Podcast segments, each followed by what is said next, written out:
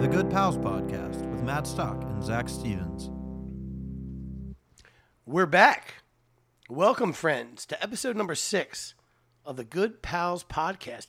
I'm your host, Matt Stock. I am up in the lab on Lagoon Road with my producer, my co host, and my good pal, Mr. Zach Stevens. Stevens, Matty Stock, welcome back, brother. dude, it's nice to be back. It's really nice to be back. Things have been a little bit busy for us. We got off track. We missed a, we missed uh, about two, a little over two weeks since we put an episode out. Felt like a breakup. Yeah, but not really because we're cool, but we were just busy. I was just on vacation. So we couldn't quite get a pod in beforehand, but we I mean the good news is we have plenty of content to talk about. Yeah, no one can see you, but you're he's uh, red as a lobster right now. I was guys. well I was red as a lobster, transitioning yeah, it's true. into the red dragon. yeah, golden tan, but I got burnt. I Shout got out. a little I got a little carried away in the Caribbean sun down there in St. Thomas, US Virgin Islands. Very nice. Very nice trip. Uh, very glad to be back though. I was gone for a long time. He lives a life of leisure, ladies and gentlemen. I try to, man. But you know, I used to work hard. I am sort of a gentleman of somewhat of a gentleman of leisure right now, a raconteur, if you will. Fine taste.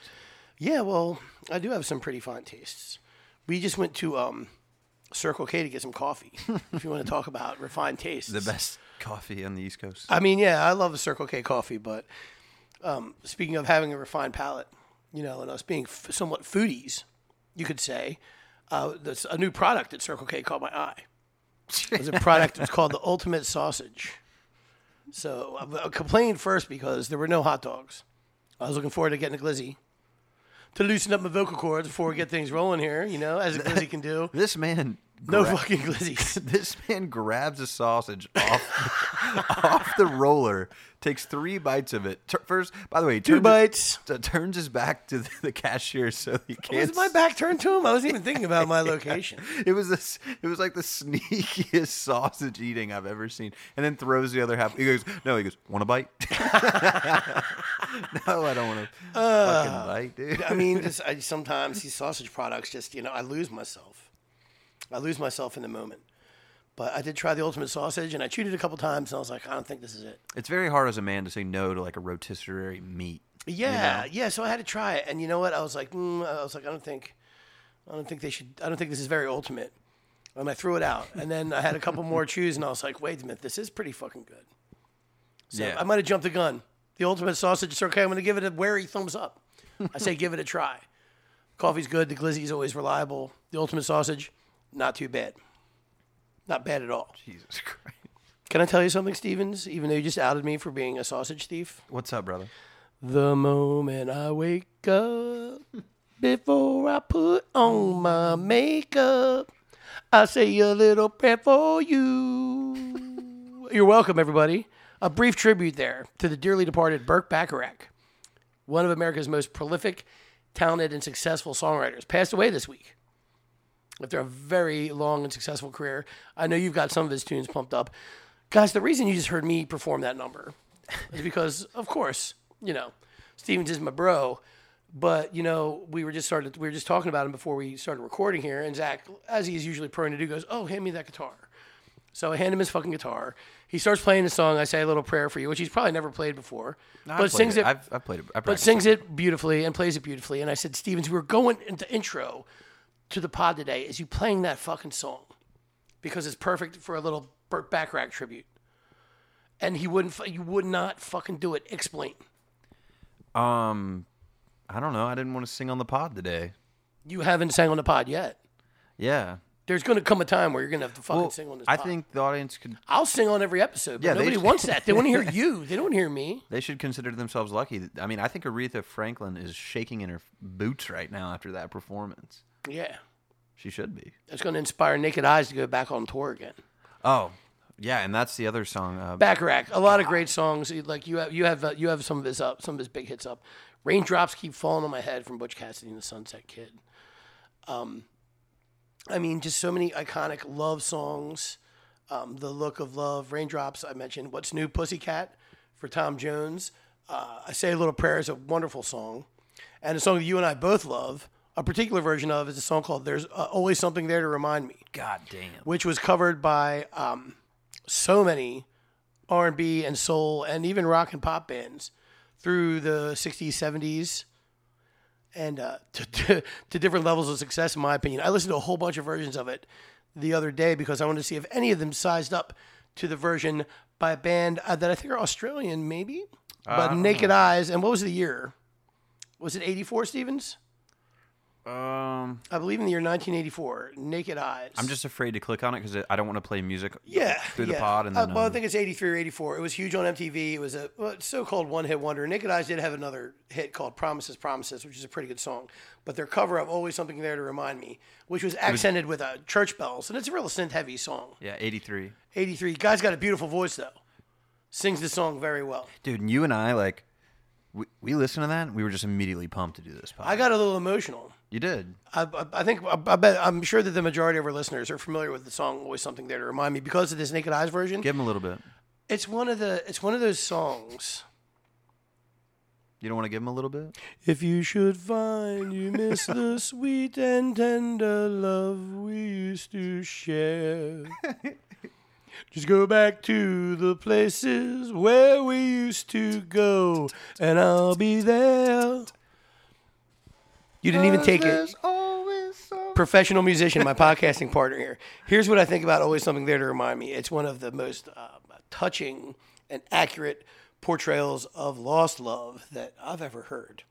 It's a great love song, and that was Burt Bacharach's fucking thing. It's incredible. He wrote some great love songs, amongst that one. So thank you for bearing with my um my vocal talents. Uh, sometimes I just really I like to sing, man. I like it. We should do it more. People don't understand. Right before these podcasts, you and I have discovered our pump up things to listen to music. Um, uh, two weeks ago, but before you left, we recorded a pod, the football pod, and right before we listened to um, uh, the We're listening to the police wrapped around your finger. Yeah. Oh my god. Yeah, I could do that again. when I hear that snappy Stuart Copeland drumming, it gets me going. So good. You know, just like the church bells and uh, Naked Eyes did today. I but know. rest in peace, Burt Bacharach. Why do '80s songs though? I know this song was written in the '60s by Bert, and um, but just read on the '80s. Why do '80s songs like might be like the most like a love emotion like triggering songs? Just Well, I mean, for me, I can say it's nostalgia because I grew up with them. Yeah. For you, I, don't, I mean, I don't know. And then nostalgia, you can have nostalgia for, I think, other. I have nostalgia for the 70s, you know, and like this band like I wasn't there when that shit happened, but I love disco and I love the fucking Stones albums from that era and Floyd and you know that that kind of stuff. So I, I think you can inherit nostalgia. It depends what your folks listen to. You yeah know? that's true Ah. That's a big part of it. And '80s music is huge. neither It- of my parents cared about shit like this you always hear a lot of '80s music. but um Uh, still, you know, and that's a, and that happens to be a great one. But the backbone of it is his great lyrics by Burt Bacharach. yeah this song has like a very tears for fears feel as well Yeah, if you say so. you don't think you don't think the church bells kind of have like a I, I don't know. Tears like for a Fears- head over heels kind of feel Yeah, well, the bells and head over heels is that's a good call. I can see that. Yeah. fuck zach Great song. Guys, you really should have heard Zach sing Say a Little Prayer. It was wonderful. We'll get him to sing on an upcoming episode. yeah we'll see And um, if not, I'll just keep singing until you guys fucking demand it. And then he'll have to. But it was it was pretty cool. And uh, we just realized the guy wrote a lot of cool music that made a lot of people happy. So yeah i'm glad we uh, got to give him a little spotlight a Yeah, little yeah. pre-show spotlight cheers to Burt Bacharach. We talk about, you know, we always look at little things here and there that have caught our attention as of late. Do we want to talk about the Super Bowl yet? You want to do Super Bowl later? yeah let's end with that because We'll do Super Bowl later, which I'm very excited about. We're about 24 hours away from the kickoff. But um, I saw a couple movie trailers this week that got me to thinking about the state of cinema, popular cinema. Um, two movies that are going to be coming out in the next couple months.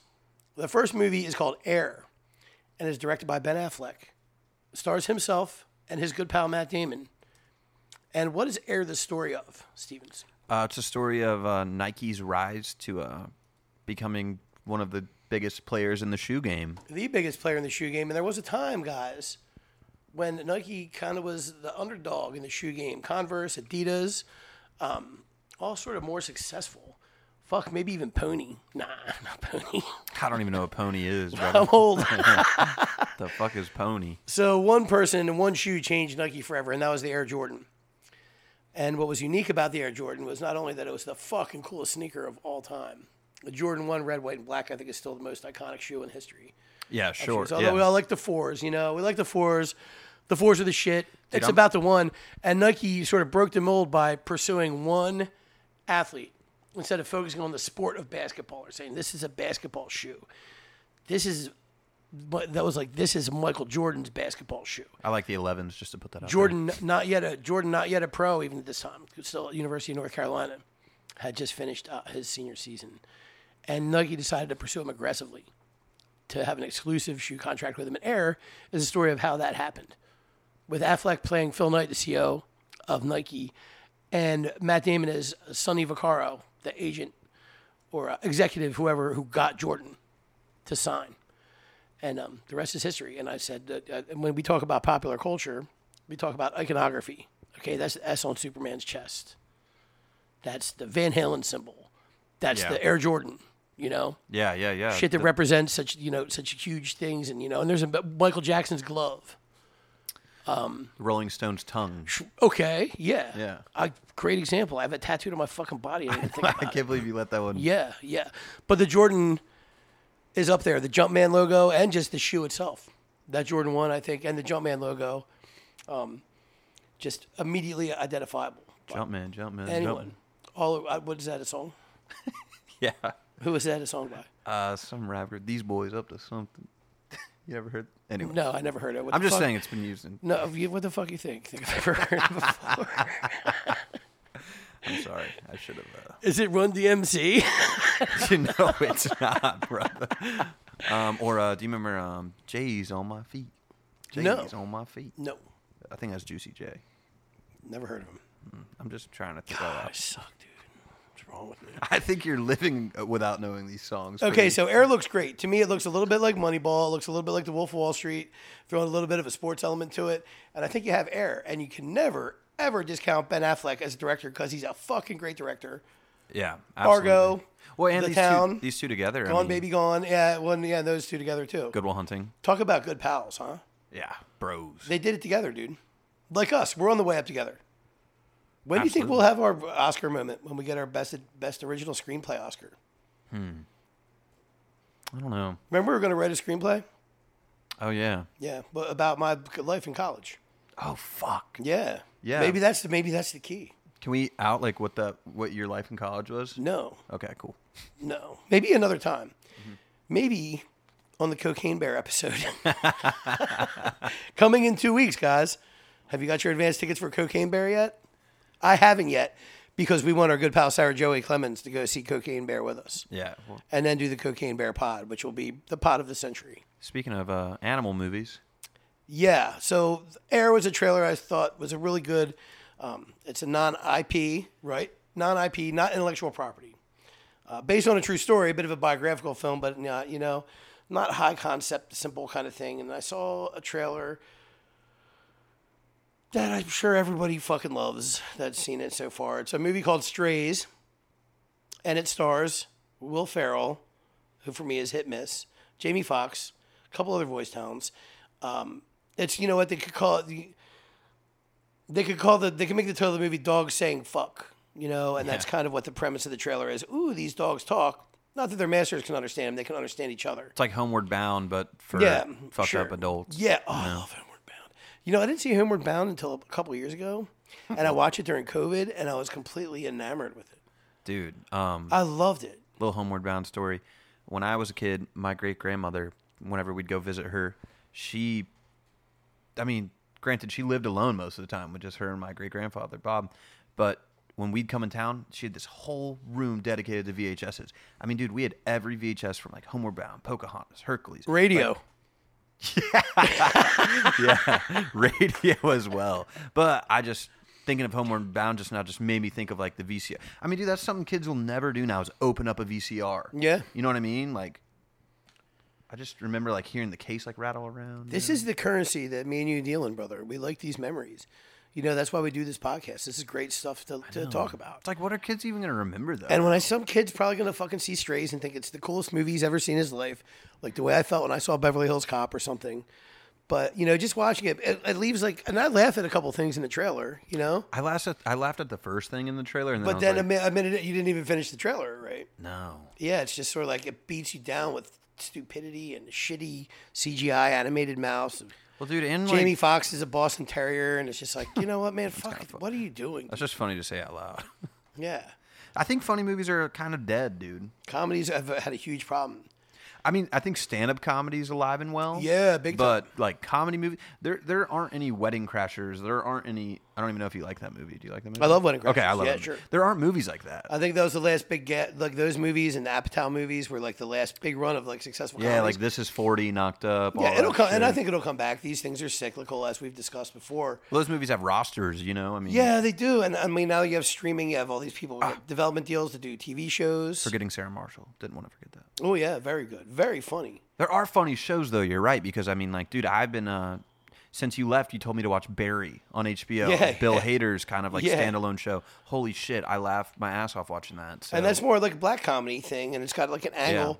So there's less traditional sitcoms or funny comedy movies. Like we saw the menu and thought it was funny, yeah, for sure. but it's a dark comedy at best. You know, like okay, people are asking. Here's a question people are asking me a lot: Have you watched this '90s show? I don't want to watch it, man. I don't. Have Apparently, it's getting good ratings. yeah, it's getting good ratings and people are digging it, but it's just like ah. I think I think what you and I are referring to right now is buddy comedies. There's no more buddy comedies. There's more like it's like unconventional comedy, but it's almost like kind of a Well, there's no real. There's not many romantic comedies. I mean, people they'll try to put them out here and there, but they don't do really well. how do you even make a rom com anymore though? I mean, It's so Julie Roberts dumb. and George Clooney just had a rom com come out that didn't really do anything, and like ten fucking years ago, that would have been making 150, 200 million dollars. what was right? that movie that did pretty well with uh, Sandra, Sandra Bullock, and Channing Tatum. Yeah, yeah, yeah, The yeah, Lost City. I think that did okay. Yeah, I watched it. and It was like it was somewhat entertaining. Okay, cool. Yeah, it was cool. Well, they're all talented. You know, Brad Pitt was in it too. Well, But can he- comedy can he do overall, wrong? and just I just there's so many goddamn talented, funny people, and including all these stand-ups. You know, and way it used to go with stand-up comedy is you do you get a good stand-up career going, you get a fucking sitcom deal. yeah, now it's So Ray Romano or uh, Bill Cosby, you know, well, he was a movie star too, but Roseanne well, you know, what it, yeah, and you know what it is now though. You get say, a Netflix deal. well, no, that that's a possibility, but you start a podcast, Yeah, and that podcast becomes your like financial Sure. fucking app. You Sure. know, but they do get these package deals on Netflix, and these guys are some of these prolific, true. some of these prolific comedians are really like a guy like Burt Kreischer or whatever. yeah, that yeah, yeah. motherfucker's got a new special out like all, every time I turn Netflix on. He'll be in you know? Savannah in like three days. I have a couple of. People I missed going him the to- last time. It's, it's fun. I don't care to go watch him, but the people who've been opening for him have been incredible. I don't know if any of our listeners are big into like stand up or anything, but uh, Mark Norman, his, uh, and a lot of people are taking like the YouTube route, putting it out for no money and just Right. making money off ad Right. revenue and hoping to God people view it, you know. And The, uh, well, I tell people when I saw Tom Segura at the Johnny Mercer in Savannah, Oh, I'm so jealous you. the went. guy that opened for him, his name's Jeff Tate, who's the funniest comedian I think I've ever seen in my life, dude. I was absolutely dying. I'd never heard of him, you know? I had to do research to figure out who the fuck it was. It's like, does anyone know who that guy was that opened for Segura the other night? No one did, but uh, Jeff Tate, check him out. G E O F F. He's a G off, but don't hold that against him. Very never- funny dude. I never know how to pronounce that when I see But it. also the very identical name of a 80s heavy metal um, progressive rock band called Queensryche, Jeff Tate. Different Jeff Oh, Tate. yeah, yeah, yeah, Not yeah. the same guy. Not the same guy. So yeah, comedy in the movies is fucked because we're talking about talking dogs, and I'm sure there's gonna be poo poo and pee pee jokes and strays. So guys, do me a favor, man. Take your box office dollars and go see Air, so we can get some more good movies in the theater. And I, I guess go see Strays too, but go see Air also. Don't just go see Strays, because we deserve nice things. Speaking of nice things and things that are not so nice, The Last of Us, Stevens, is something that we talked about when it premiered because it was big news that the show is coming on HBO. And we were very impressed with the first episode. Yeah, no, Uh, so much so that we recapped the second episode. And we said, we think this is going to become a big thing, a big HBO thing, which is not like all their shows have certain levels of success, but this is going to be like a Sopranos succession level smash. And it has it's huge. since we last sat down and recorded, a few very big things have happened for The Last of Us, both on the show and in real time.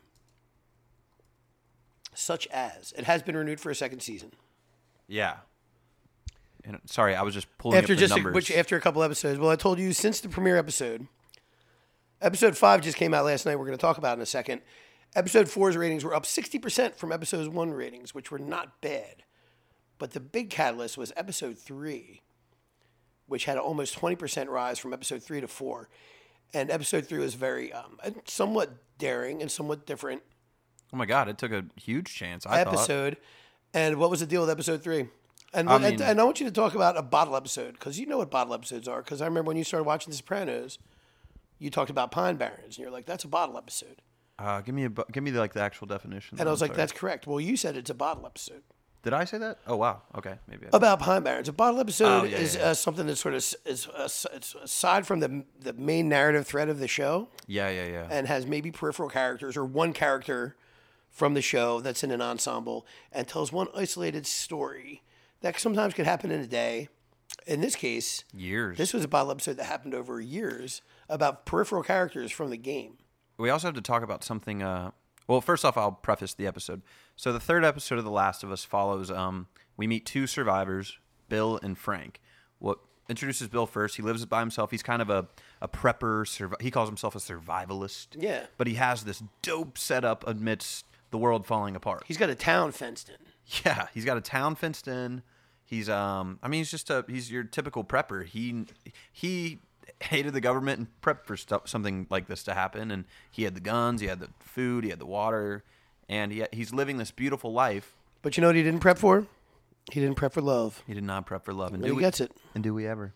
No, We don't. we don't. But um, he runs into another survivor, a man named Frank, who's on his way to Boston. Yes. to try to get to the Boston QZ quarantine zone. And um, I mean, the rest of the video, the rest of the episode is history. I mean, it's just a, uh, it is a um, a que- It's a love story. it's a queer love story. Yeah, it's a queer love story, and it's a good one. And uh, you know, choosing Nick Offerman and Murray Bartlett as the leads Yeah, Murray. was a very good choice. yeah, it was awesome. And uh, man. you know, Nick Offerman is just, you know he is the, he does the tough guy alpha sort of thing very well, but he but it betrays like a sort of like a sensitivity inside of him that you can see. In this episode, and I'm, we can talk about it because everyone in, in the fucking world has seen this. well, I saw a tweet today that goes, Nick Offerman plays the same character in every show, and I love it. Yeah, like when, but when he was playing the piano, and you could just see like there's he had a longing in him, you know. There was a sadness. and, crushed it. Yeah, and and it, and it was and it was handled deftly, and I think that and then in no, in no way to in no way like to to focus on the queerness of it, you know. That it was just these are two people that are in love, and they have found happiness in the worst fucking situation you could possibly imagine, Yeah, well, and they live, aka a zombie apocalypse. when they live a beautiful life too, and um, Yeah, I mean, you you see, like they, they, they do like they have a they have an incident where their their camp gets raided by humans, not zombies. Yeah. Or the town gets raided, and there's you know some violence they have to get through, and they have their challenges just as in a relationship with one another, as all people do. They also have an incident where Frank wants to paint the fence, and Bill's like, "Why do you care about these trivial things?" Mm-hmm. And uh, he's like, "Well, because this is our fucking life here, man. Yeah. and I want it to be."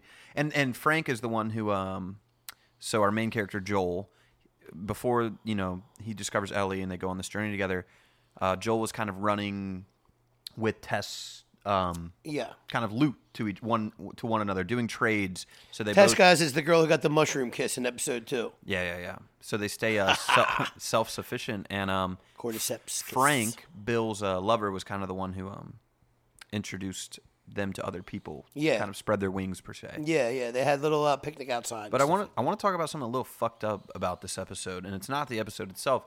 It's the um, it's the response to the episode Yes. that blows my mind.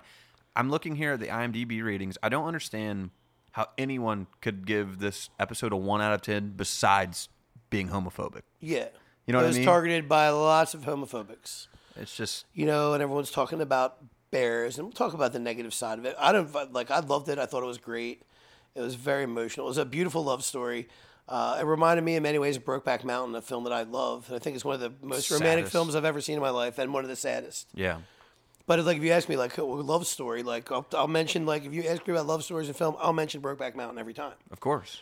and this uh, there are similarities there to be drawn that maybe oversimplifies it a bit but the way it's handled and just put across is the normal i think if you got a heart you, just you will- identify with this love story you'll love this episode. Yeah. Yeah. I felt the same exact and way. i think it happened to critics and it happened to america and i think a lot of people that maybe thought they would not be able to enjoy that or- content or relate to it did Well, what's funny too is a lot and of it set off the, the last of us bomb Yeah, yeah, yeah. across the country I would say that because- episode yeah drew people in. It, it drew it, it drew sixteen percent more the following week. That's a lot, dude, for a show that's already like in progress Oh, 100%. to make a jump like that, and it's because of that episode. And the episodes, and, and we got two more episodes since then, which have continued to be high quality, and they take place in Kansas City. And this newest episode is uh, the highest rated so far. Yeah, yeah, they dropped it last night because of the Super Bowl being on Sunday. It gave us a little treat, and they gave it to us on Friday. I fucking loved it. Yeah, it was nice. I got home from vacation last night. I popped it on, and I fell asleep immediately. So I had to rewatch it this morning. Yeah, and, and not to give too much away because we try, Ugh, we try yeah. to stay we try to stay light spoiler in the show, but I'm just Yeah. gonna say, you know, one thing we love about HBO shows is their ability to take chances, and um, one thing about HBO shows is don't get too attached to characters. Joel and Ellie, uh, Joel and Ellie get you know, make a few new, a couple new allies, or uneasy allies. You know, I guess you could say. But what's going on in Kansas City is a bunch of guerrillas have overtaken Fedra, who were violent and oppressive, and of course have created a more violent and oppressive scenario than was already there. And this is what I was talking to you about, Stevens, when we talked about The Walking Dead, and we spoke about it earlier.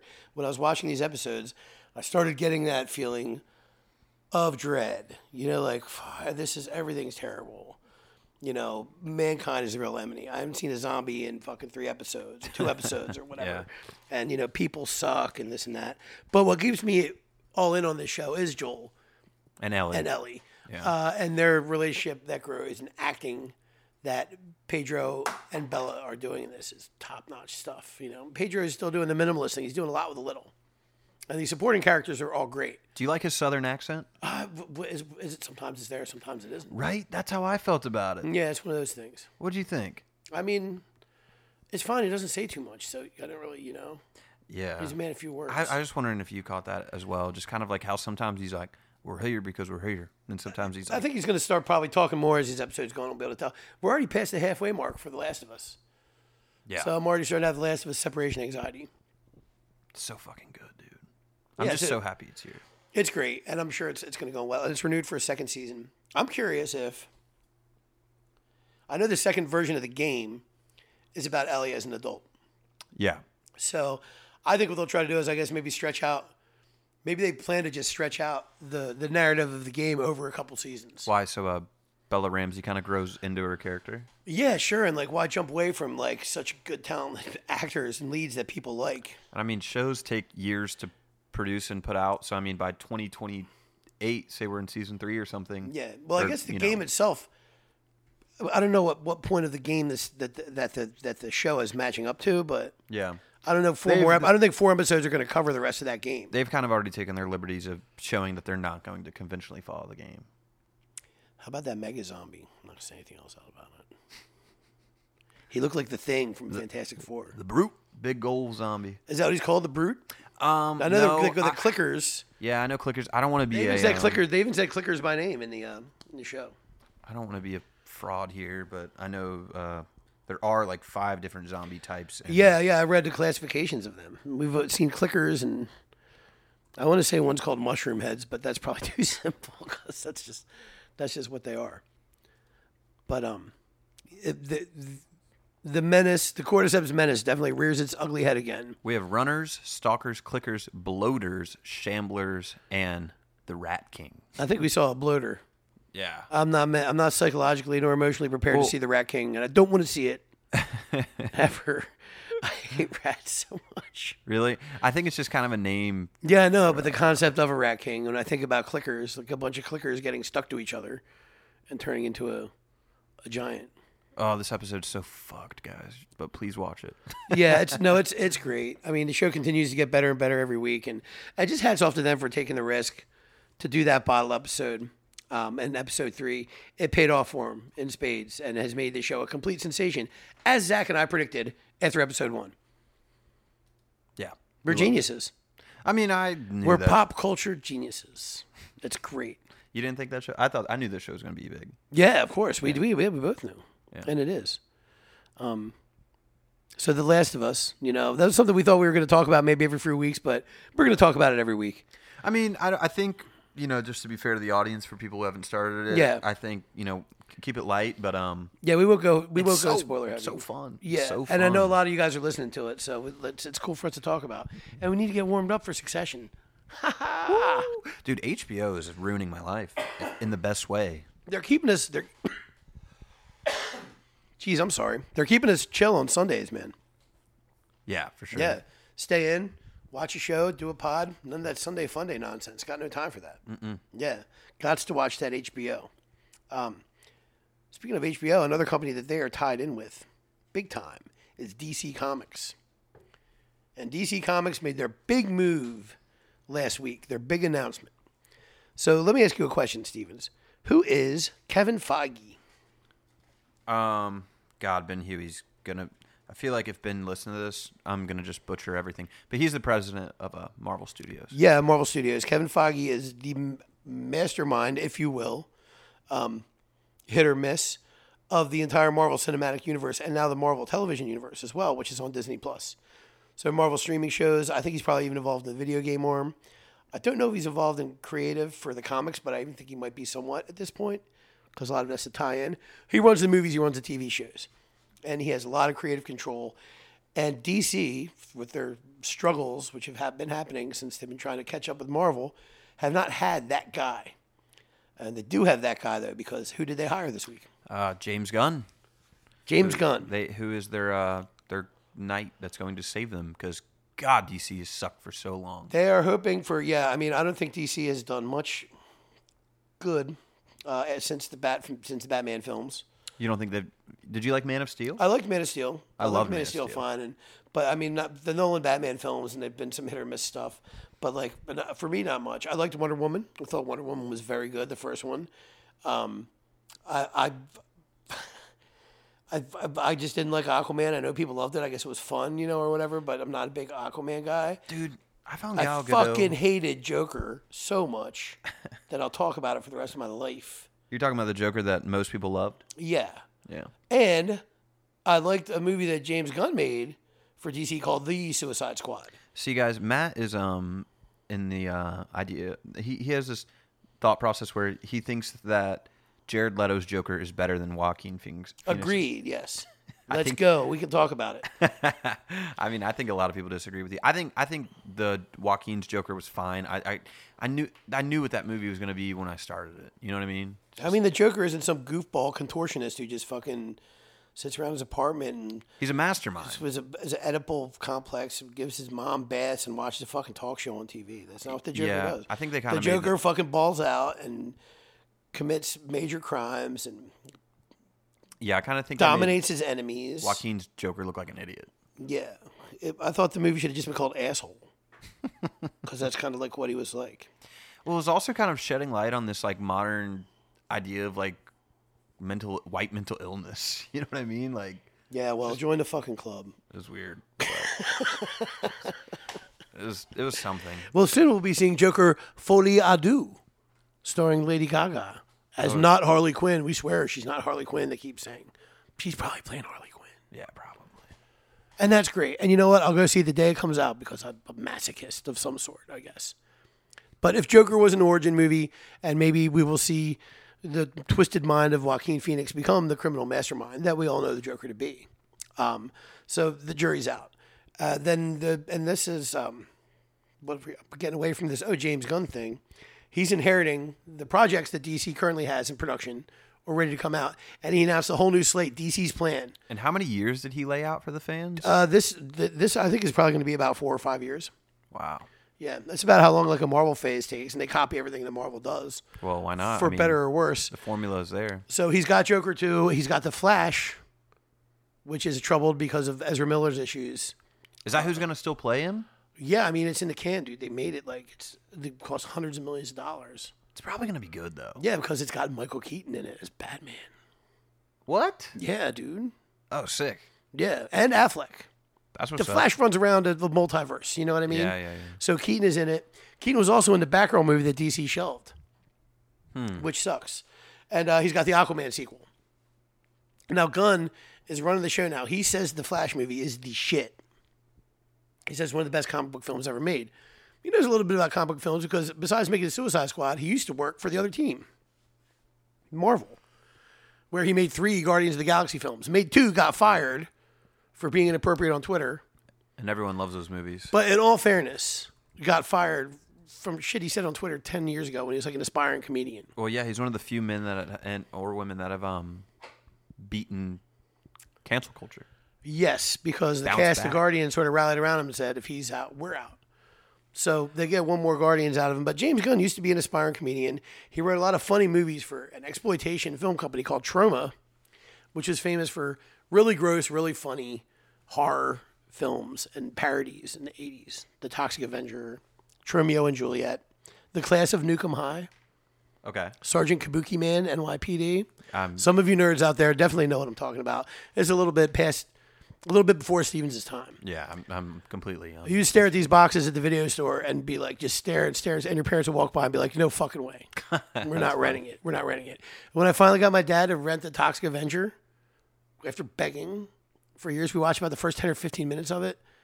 And these hit and run drivers run a little kid over, that's riding his bike, and then they like back back over him, and they, his head blows up in slow motion. Jesus Christ. And my dad was like, "Go to your fucking room," because it was that like graphic. They're gross, but people love these movies anyway. But James Gunn cut his teeth working for this company, as did uh, Eli Roth. oh wow, too. Yeah. Yeah, a lot of other a lot, there's there's a lot of Troma graduates. It's like a lot of the people that used to work for Roger Corman back in the day got their Okay, start working with Troma Films, and um, Gunn Oh. did um, There's going to be a Toxic Avenger reboot with Peter Dinklage. correct. Yeah, so I mean, what's up. the IP is there. Does Peter Dinklage do any wrong? Um, not really. No, Maybe Underdog. underdog. Do you remember Underdog? No, but it made me think about when Zombieland when they shoot Bill Murray like accidentally because he's got the z- zombie makeup on. Yeah. And he's dying in the house, and they're like, "Any regrets?" And he goes, "Garfield, maybe." yeah, Underdog came out in 2007. Oh, and Dinklage also. He's the um angry uh, child book writer from Elf. oh yeah, but Elf is great. Yeah. So we love we love him in that. Says you feel strong. uh, James Gunn is a nerd and he's a genre guy. And after Trauma, he wrote some great. He wrote some good movies. He wrote the Dawn of the Dead reboot that Zack Snyder directed, which we talked about a couple weeks ago. I loved. Wrote a nasty little horror movie called Slither that had really gross effects Oh, I remember that and movie. got a cult following. Yeah, Gross. And made a cool movie called Super with Rain Wilson and Ellen Page about a guy who gets a head injury and thinks he's a superhero, becomes a vigilante. yeah, I hadn't seen that one, but I need to. Yeah, so and super, um, pretty interesting. But this is what James Gunn has got lined up. He's got a two pronged attack. He's going to try to do what Marvel just did with Phase Four, and that's movies, uh, cinematic releases, and television on HBO Max through the HBO Max hub. And he probably repped off about ten projects, but there's a few that I want to talk about as a nerd. And on the TV side, um, the ones that the th- what I'm jazzed about. Well, we have Paradise Lost, which is trying they're trying, going to try to do a Game of Thrones like fantasy series that takes place on Wonder Woman's home island of Themyscira, which is like a good Greek goddesses kind of thing. So I can see that being a pretty interesting show. Yeah. b- That con- conceptually, uh, Amanda Waller, the Viola Davis character from Suicide Squad, the lady who runs the Suicide Squad, is getting her own series. I'm kind of over her, but I like the Suicide Squad, so that could be interesting. She's good at. Gun, what Gunn she also does. did Peacemaker, by the way. If you watch Peacemaker, that show. Yeah, yeah, with John Cena. The one that I'm jazzed about, you know, you make jokes about like people say like True Detective season four, or True Detective season five, when you see a picture of like two cool people or something like that. Yeah, yeah, yeah. They're literally doing like mo- a DC True Detective, and it's called Lanterns. And this is about the Green Lanterns, who are DC's interstellar police corps, basically. Space Army, call it what you will. Every planet has a lantern that protects it. It sounds dope already. Yeah, and uh, well, Earth's had a bunch of lanterns. The ones that are two most well known are Hal Jordan and John Stewart, and of course there's Kyle Rayner and Guy Gardner, who everyone loves too. Yeah. But Hal Jordan and Stewart are the the big boy Green Lanterns, and this is going to be a buddy show about them solving crimes together around space If it's anything True Detective S and DC. and it seems like of all most of the shit that he's announced, this is the one thing that people are really fucking excited about. So if he like nails the casting and gets two really good lanterns, um, Lanterns is a show that I'm jazzed about. It might take us a couple years to see it, but it's worth it. And the main movies thing, this is the big thing. Henry Cavill got released from his contract as Superman. Then James Gunn got announced as running DC, and his first project is a movie called Superman Legacy. Can we can we talk about Henry really quick though? Because he kind of had like two massive things fall apart out of nowhere. The Yeah. Witcher, which I've had many friends freak out because they loved him as his lead role in The Witcher, Mm-hmm. and then well, his whole thing was like, "Hey guys, I'm not going to be Superman because of The Witcher." Am I wrong on that? Or Oh, No, I don't know if it was that. All, all of a sudden, he wasn't the Witcher anymore. Allegedly walked, And then he was also no longer Superman, which is good because he's a good Superman. So that's interesting to me. And you know what? Maybe I don't. This can't have everything to do with it, but here's a you know here's a character that you're not going to see in DC Universe at Phase One, and that's fucking Black Adam.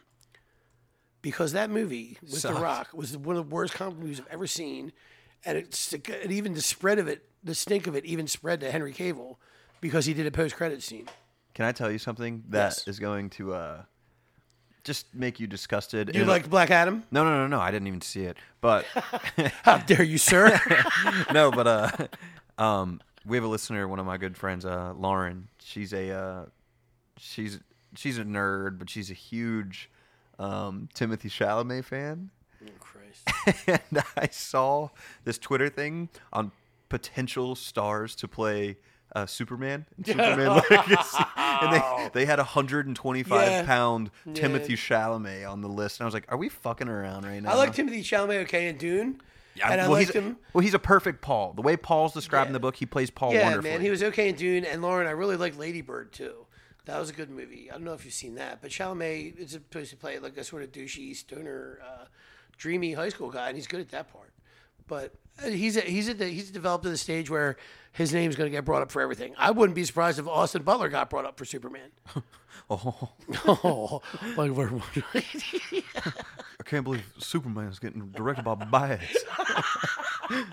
Dude, I think it's hilarious he can't drop that accent. And, uh, but- and then, and then they did a press release this week, like Austin Butler working on losing Elvis accent. I'm like, who the fuck cares? Because I think Dude, you'd be surprised. A lot of people fucking care. Elvis's Oscar chances are going down the toilet right now. I couldn't be happier about it. But I mean, he was really good in the movie. Like he put in a good performance. But I don't know. It's like when we talked about my buddy that spoke in a British accent after he took acid for a month. Maybe Austin Butler's just having a hard time shaking it. forgot you told me that shit. Superman's going to be a very coveted part. Um, and it's not going to be an origin story, he claims. It's going to be a little bit about his growing up in Smallville, but mostly about his early t- early years as Superman, which to me sounds exactly like a fucking origin story. But it's going to be called Superman Legacy. So that one's pretty exciting. Another one that's very exciting is Batman, the Brave and the Bold. Okay, so you have the Batman, which is Robert Pattinson. And that falls under the umbrella of like the Joker movies. It's called Elseworlds. So those Hmm. movies happen independently out of the DC Universe timeline. Pattinson's Batman movies, uh, the Joker movies. Um, those are two good examples. Well, that's cool that they're not going to kind of like disrupt. Yeah. Because isn't it funny sometimes how like these side movies will be wonderful, but then like the the core will be shit. That's what DC's been for forever. Yeah. Right. Yeah. Yeah. And uh, yeah, they get the they get this they get the side things. Okay. Like the boys. Okay, that's a DC. Oh my product. god. We love the boys. Can't Boys wait is for the another. best. Can't wait for another season. Wait, that's DC. Yeah. Why do they run that through Amazon then? Those Vertigo comics, and you know, I think that that, Okay, that was like their adult line of comics. I was and I just- think they, they give different licenses. They'll be like, okay, well, this is just going to be Warner Brothers, Yeah. but oh, the Vertigo comics, maybe if you got some money, you can buy. That's funny we're talking about this right now because I literally had this thought the other day of like, I mean, when you think about what was the word you used about Superman's logo at Iconography. Yeah. Um, When you think about like how iconic Superman is, how iconic Batman is, I was sitting here laying to myself and I was thinking, could we like create a super a superhero comic right now and years from now it be as Did you say you popular? were laying to yourself? I was laying by myself. I thought you said you were laying to yourself. I think you said you were laying to yourself. They got another word for that. All right. you dirty motherfucker. Here's what I- moment I wake up. so, here no, here's what I'm saying though.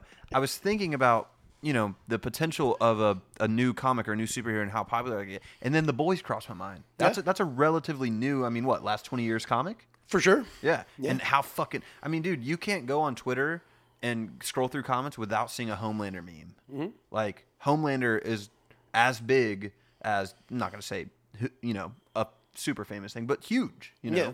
Well, there's good news for you in that there is um, a, pro- a, a film project called The Authority that's coming up from Gunn that is like, they're, they're like the Justice League analog.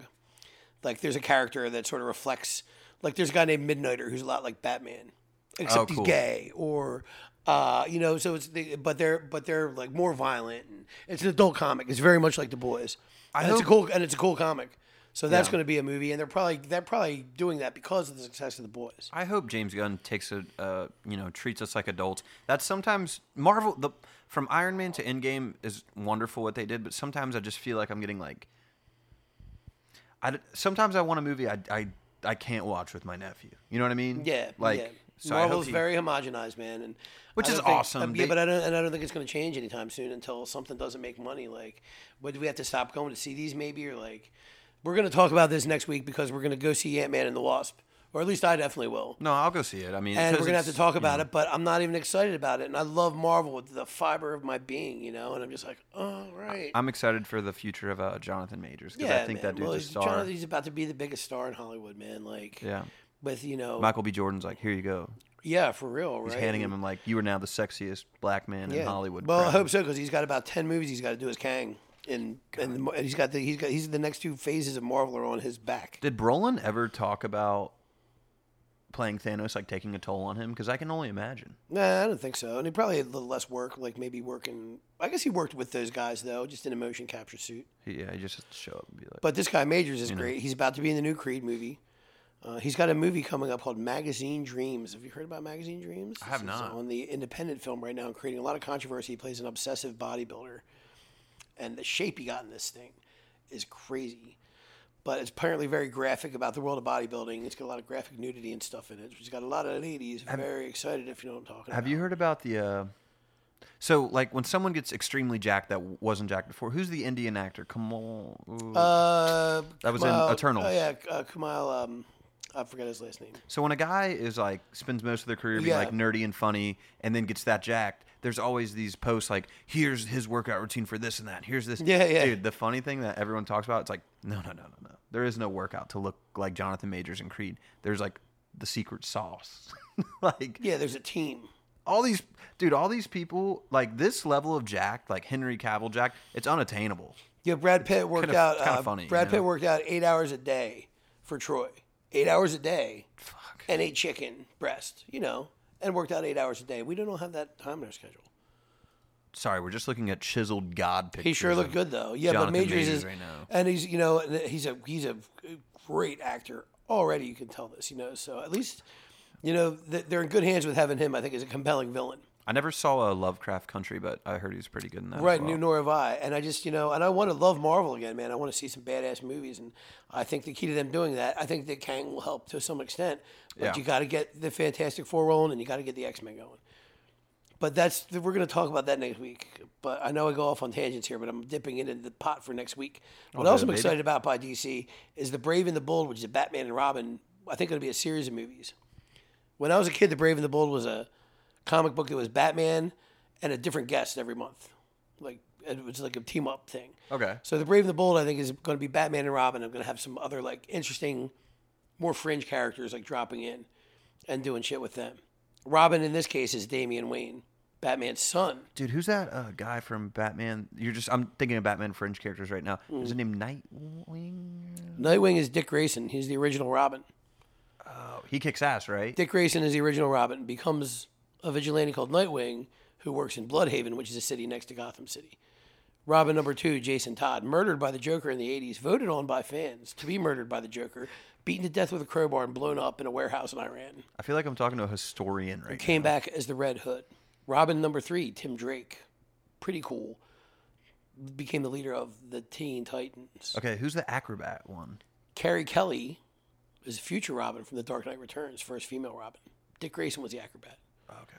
Current Robin, Damian Wayne, son of Batman, and Talia Al Ghul, daughter of Ra's al Ghul, aka the Demon's oh, Head. yeah, yeah, yeah. Liam Neeson from Batman Begins. Batman Begins. And Talia was the not so secret villain in The Dark Knight Rises. Yeah. Keep up, Guys. Stevens. I'm trying.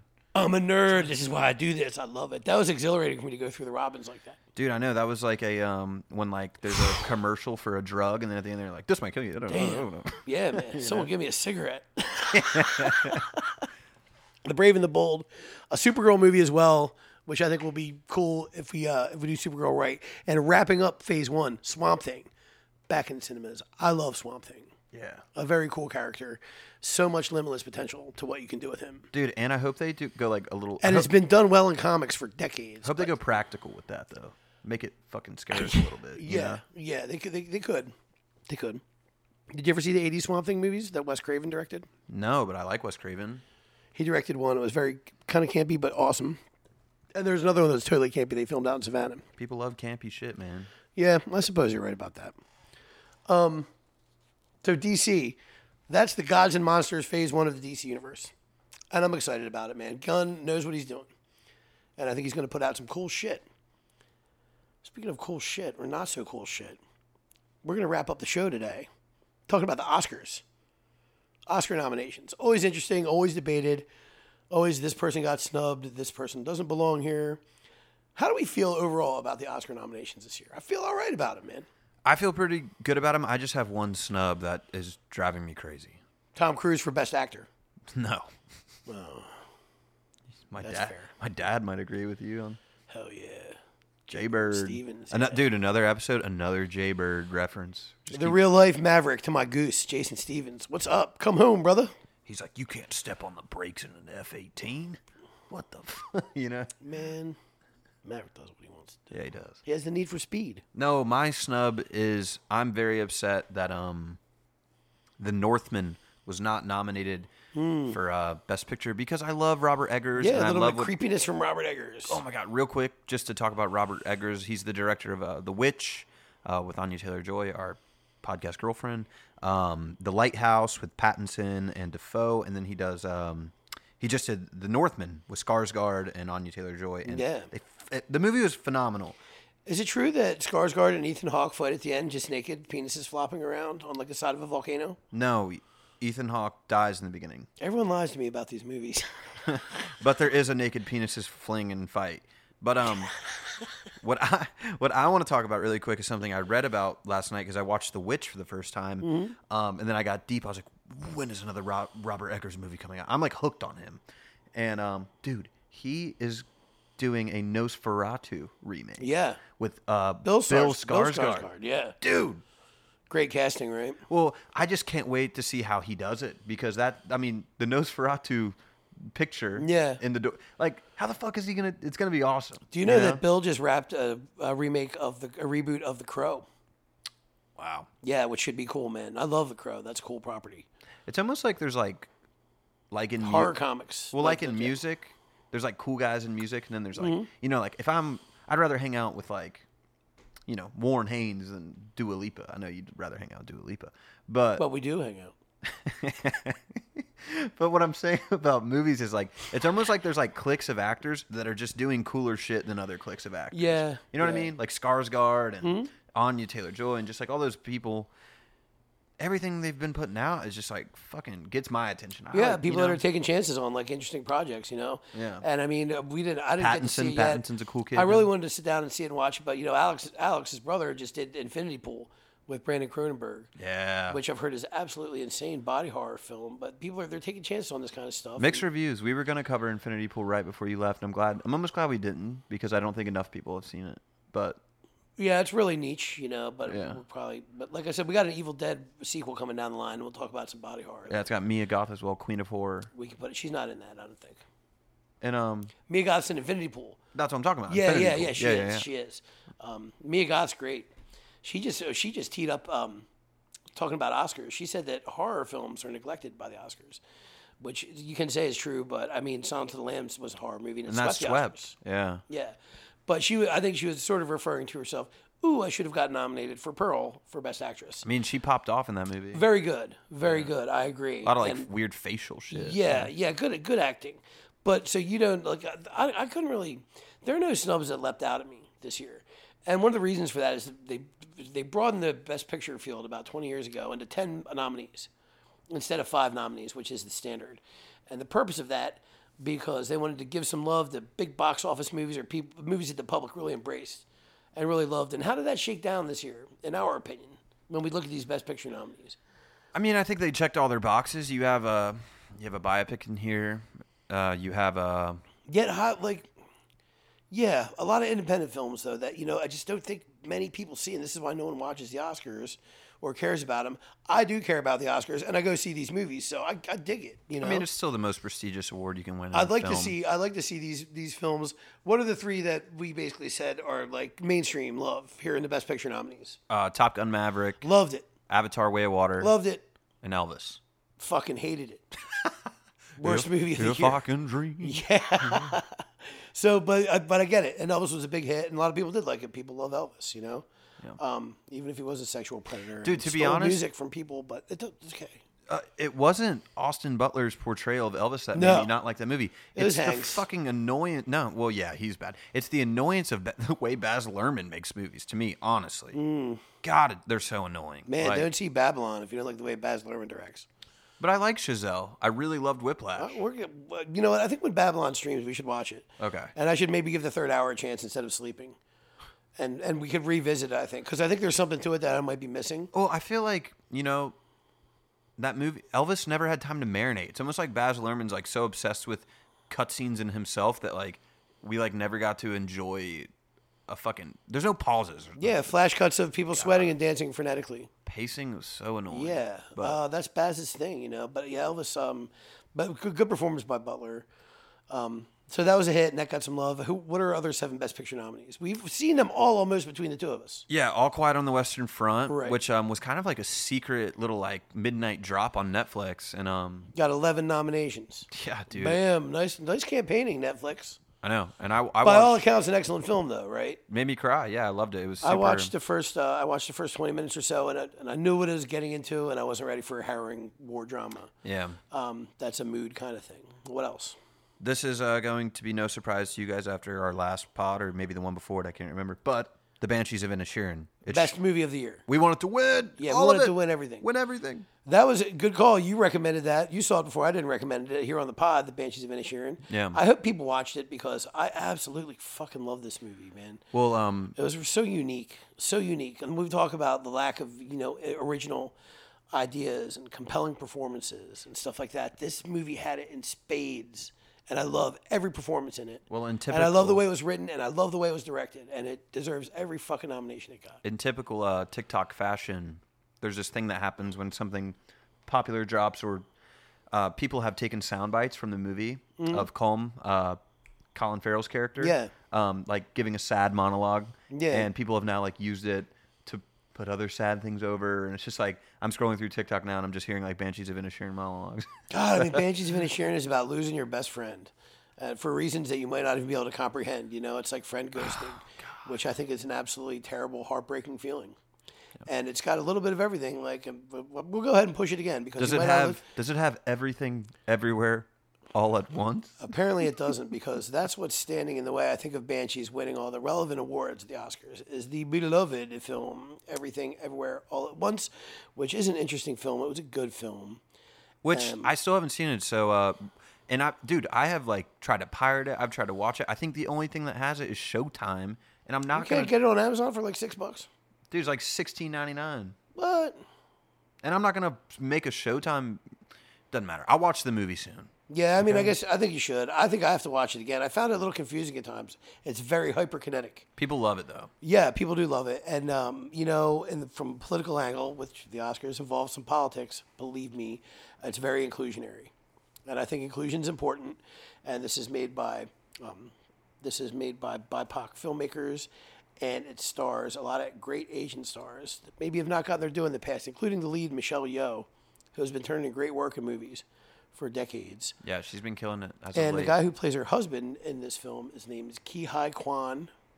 And I think I pronounce, I think it's just Ki Hu Kwan or something like that. That's the way it's spelled. well, I saw a he was video a, where chi- a beloved child actor. He was in the Goonies. He was short round in Indiana Jones movies, disappears for 30 years, gets another chance to be in this movie. not to fault of his own though. I saw a video of him talking. One, by the way, his words. He would appreciate you just taking a stab at his name.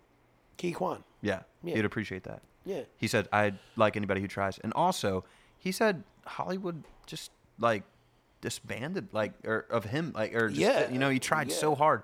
Yeah. and he's so happy that this came back around. And it shows, man, because he is a he's got a he's got a sort of like a warmth about him that's Golden very Globe appealing. winner. He- and he's- yeah, he's going to win it. And I mean, I'm glad he is because he's got an endearing, warm quality about him that really comes across. And it, like w- even when I was losing track of what was going on and everything everywhere all at once, I was like, God damn, he's so good in this. It's good to see him back. yeah, for Like sure. very very cool because he was a good kid actor, like very entertaining, you know.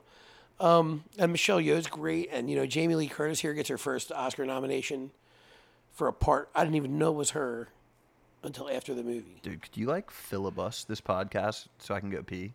Yeah, I guess so. Sure. Um, I'm gonna actually. I'm gonna let you have a Tim Dillon style rant on the Fablemans, and I'll Okay. be right back because that's what's yeah, next. Yeah. I'll talk about the Fablemans for a minute, but but staying on everything everywhere all at once. Um, I really enjoyed the movie. It's so innovative. It uses so many interesting effects. It looks like it cost a fortune, and it didn't. It's an underdog story. It has a lot of representation. It checks off a lot of boxes. Um, as as far as you know, just um, just just females, and you know, and more more uh, foreign and minority um, people involved. So there's got a lot of people rooting for it, and I can dig that. And it's a good movie, and it's definitely worth seeing.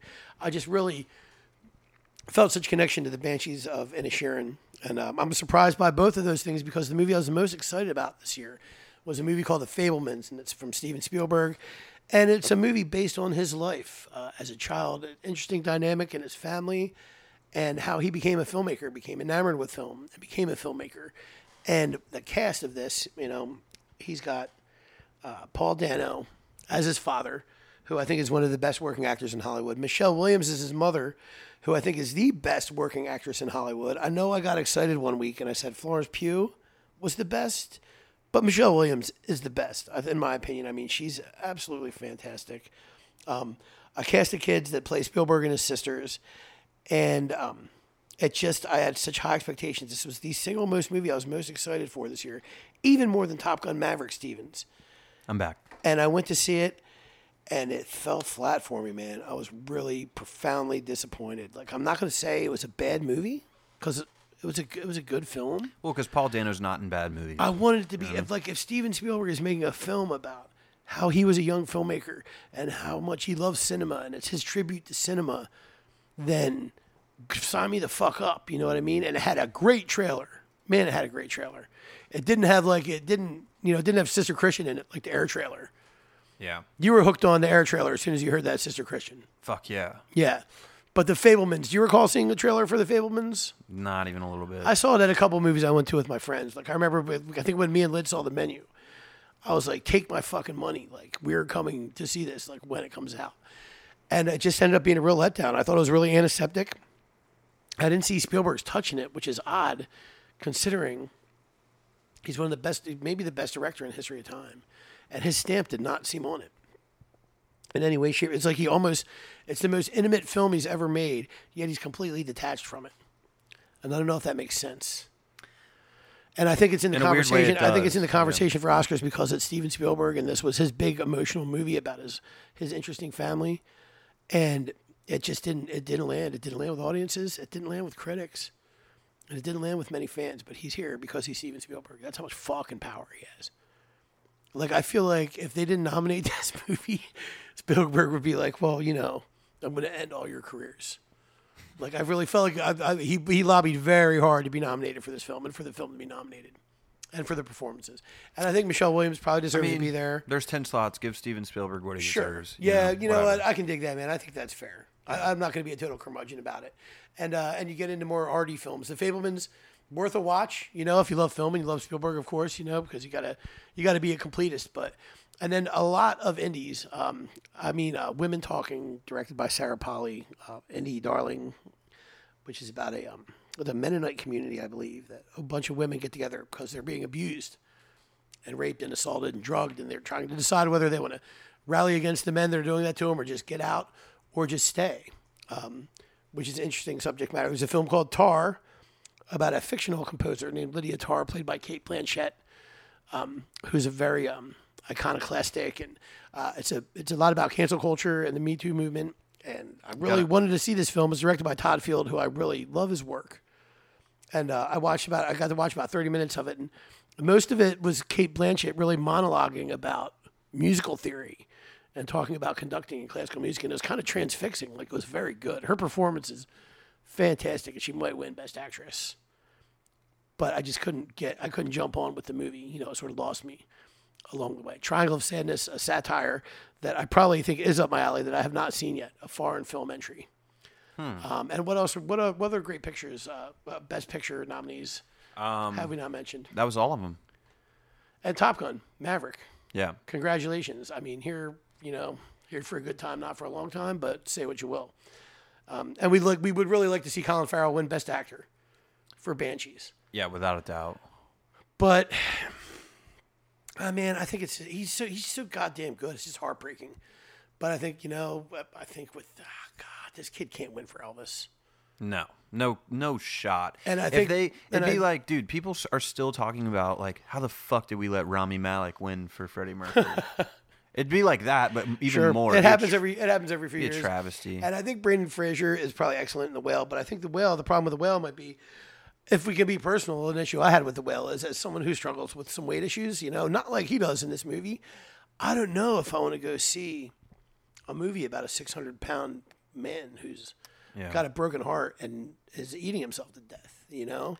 Um, that's really hard for me. I think it's hard for people that don't have these kind of issues to sit through. For me, it's nearly impossible. And I almost went too, because I I feel like I should do it as a critic.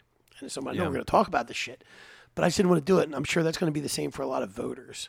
Colin Farrell's been in the game a long time and he does consistently good work. Like, it's time. Two Irish actors in this top five list of actor and leading role. Yeah, yeah. Well, the, the- we talked about Key Kwan with the, with everything everywhere, and what's unfortunate about what I think is his inevitable win is that he's going to get past Barry Keegan, who I think is just so good in Banshees. Isn't it cool that Banshees now has four Yeah, actors but- nominated? Two. Well, you know, with Brendan Gleeson, I like in Banshees too, but Colin, it's just I mean, um, and Barry Barry Keegan is just so good, and you know, um, a- as is Kerry Condon, and as he has a supporting role. I think they should all win. I think there's the best performances I saw, man, for real. I even think Angela Bassett was great in Black Panther, but Ke- the ban- yeah, Banshees is just it's it's it's good, and it's. It's kind of a drag that it's that it's not going to do that, but I mean, I, I don't know. I have a huge grudge with the people that are probably going to win winning. What do you think about this Paul Mescal guy? And Well- After Sun? I haven't seen After Sun, but I will watch it soon. Definitely sounds- before the Oscars come It's, out. he, uh, he sounds like a a- like a compelling performance. Um, I don't know a whole lot about the film. I know it's about a, a father, a young father who's depressed and is trying to make things work as a single father. Like, He has his daughter, or they think they go on vacation together, and that's This about it. guy's- It's like, a, this sh- guy's on the rise for sure. it's like a small, quiet film, you know. And uh, I like those. Those can be those can be a good hang sometimes. It kind of has. I, do you remember the Florida Project? when Yeah, I that came love The out with Florida photo? Project. Okay, I wonder if it kind of has that feel. Yeah, yeah. I, I bet it does. I bet it maybe does have that kind of vibe. Yeah. But uh, I do like that one. Good call, Stevens. I like that. I like that analogy. Um, so the Oscars. Uh, what are the date of the Oscars? You got a date on that, buddy? Um, Sunday, March twelfth. Yeah. Are we gonna have an Oscar party? Absolutely, Yeah. Or we just, is it just gonna be me, you, and Sarah Joey? probably. Should we consider an alternate venue? I think we should just have it here, and it'll just be me, you, and Sarah Joey, and then some we'll good do a live food. episode afterwards. Dude, what wins the animated feature film? Guillermo del Toro's Pinocchio or Puss in Boots? Uh, Pinocchio. Yeah. Yeah. That's so just much Del- work. That's just Del Toro factor. Yeah. Well, and so much work. Yeah. But I'm interested in the Oscars this year because I have I really enjoyed I have strong feelings about a lot of these films for better or, or for worse. So we're gonna see what happens. Who's Best director, break those five off for me real quick. um, Martin McDonough for The Banshees of Inisherin, which Yeah. uh, amongst the acting and you know plot of the movie, the shots are beautiful, magnificent. Yeah, I believe even. he's gonna win for best screenplay. Yeah, And deservedly so. I think that's gonna be his attaboy for that because I think that these two guys got everything everywhere all at once locked up. man, you might Unless they give that attaboy to Steven Spielberg for the Fablemans, that's it. Yikes. Todd Field's not going to win for Tar.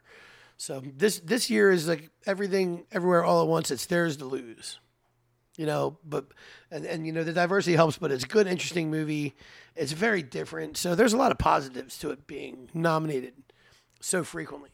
Um, but what you think of it may really depend on what you like in a film. right. I'm not sure if you or you- you said you didn't finish All Quiet on the Western Front, but Right, it's I have to finish nominated that here and for Tar. Yeah, I have to finish that and Tar. nominated for original score, dude. All Quiet. It's just crazy thing that happens throughout the whole movie in these like giant synth drones. Yeah, dude, like, mm, I heard that like in the beginning. Yeah, Like, and you that know, was this unsettling. crazy fucking. And that's why I was unsettling. like, I don't know if I'm ready for this intensity right now because it was intense. Dude, I wasn't. I had to like look away at certain scenes, just like crazy war shit. you Yeah, know? yeah. But Yeah. Well, Hollywood loves a war film. So I mean, there's 11 nominations right there. That's no bullshit. It's going to win some. It'll Yeah. probably sweep the technicals because Avatar didn't even get that many technical nominations, which I was kind of surprised by. And James Cameron snubbed as director.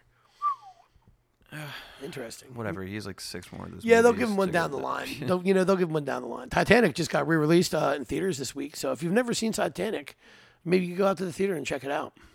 But Plus- I think most of us have. that. If Avatar won Best Picture, I would just be like upset. For, Yeah, it won't. It wasn't good enough to do it. But maybe if they evolve down the line, he comes up with some crazy shit at the end, and we'll see. But for now, for now, we're good with Avatar where it is, taking up a slot for a popular movie. That, you know, hey, maybe two years from now, we're gonna be talking about Swamp Thing as one of those. Fuck. I fucking hope we are. Yeah, yeah. Um, the Oscars. So that's yeah. Yeah, we'll That's- d- we'll dive deeper. I know we scratched the surface of some of these movies, and honestly, you and I could do our homework and finish like Tar and After Sun, and we will before March uh, twenty second. Hey, we're uh, we're about to have dinner tonight. We usually uh, we, we've talked about dinner before on here. For the people, for the two or three of you that are still listening, through our Oscar talk, it's, Zach, you made dinner for us tonight. What did you make? I'm Uh, making braised short ribs. Yeah. never made those before. so- What else? Um, some uh, mashed potatoes and some uh, Parmesan crusted asparagus. You said you told me you said I have a really nice piece of parmesan in here. You handed me a block of parmesan to to sniff. Block of cheese, dude. I could walk around just like I might. I might keep Parmesan in my pocket. The parm smells good. Thanks, brother. The parm smells good. Everything smells good. We're about to eat this shit, right? Yeah, Yeah. Is it time? Is it? I think there's actually like ten minutes left on things. So we need to wrap this up. Yeah, yeah. So, well, the only other thing we have left to talk about is what's going on in, now in less than 24 hours. Super And that is Bowl. the Super Bowl. My beloved Philadelphia Eagles have defied all the haters and all the bullshit and landed exactly where they should have in the Super Bowl because they're the best fucking team in the NFL, where they will be facing the second best team in the NFL, the Kansas City Chiefs, yeah. coached by their former great Hall of Famer, future Hall of Famer head coach Andy Reid, Big Red, facing off against the Birds. It was bound to happen at some point. Do you have a score prediction? Yeah. Go ahead. I, I'm not gonna do one because they create rifts in our friend. 37 24 birds. Damn. 37 24 birds. Philadelphia Eagles. Super Bowl MVP, Jalen Hurts. Jalen Hurts. Yeah, QB1. Let's see. Look, I'm a homer, I'm a fanboy, but the Eagles are the better team here. Superior pass rush, superior wide receivers, superior offensive line, superior at every single position except quarterback. And a lot of the Chiefs have a cold. Did you hear about that? Yeah, well, they put a fucking jersey on the Rocky statue. and, you know, these fans will never learn. Every time you put the opposition, jer- the Eagles c- could pr- stop that team. Oh, do we do a fight episode uh, and mention things like Rocky and Never Back Down for uh, Creed Three? Yeah, probably. We can talk about some fight movies. We can talk about Rocky movies. Bloodsport. Yeah, I mean, there's a bunch. Yeah, Kickboxer, Bloodsport. Yeah, you like that? Listen, but you know, we, we even mentioned Warrior the other week. Dude, I heard a Bill Hicks bit the other day about he was like, I was sitting there watching. Well, this- we said, you know, I was thinking about that. I was listening to one of the old pods. I brought up Warrior, great movie, because we were talking about Hardy. You know? oh yeah, yeah, yeah, yeah. yeah. And you're like, yeah, combat combat sports make for great films. I was like, yeah, totally. Then I was like, how many fucking good combat sports? Quite a but those bit. movies, I mean, boxing and you know, kickboxer and shit like that, and bloodsport. Those are combat sport movies. Yeah, Did you ever hear the hear the uh, Bill Hicks bit about combat movies though? No. He said, um, we need to start taking terminally ill people in homes and putting them in movies. He's like, he's like, your grandma doesn't need to die in a home by herself. He's like, she needs to get kicked by Chuck Norris. the great Bill Hicks. We do miss him so. Yeah. That was like bump fights, I guess. We used to be like that. Well, really positive note to end things on, Steven. So- so Something of a grandma getting kicked, you know? Think about your nice little grandma with her VHS cabinet with radio ready for you to watch when you got to the house. and you want to see, you don't want to see her in a combat sport movie, Steven. Um, no, I mean I'm not very close to my grandparents, so so I wasn't really either, but if Chuck Norris wants to kick him in the head, you Yeah. know, I don't have many qualms. I'll let Chuck Norris do whatever he wants. you know, one thing I do like though? Short ribs. Let's eat. I like short ribs. I like mashers, and I love the Philadelphia Eagles, and I love my good pal Zach Stevens. Uh, thanks for listening through a long episode. Next week we're gonna have Ant Man and the Wasp. We're gonna talk about what's going on with Marvel and probably some other fresh news. A little more Last of Us. for sure. Two weeks to Cocaine Bear. yes. Episode of the year, hopefully with a special guest. We'll see. And we're going to talk about some of our favorite drug movies. In the meantime, thank you for listening. Go Birds.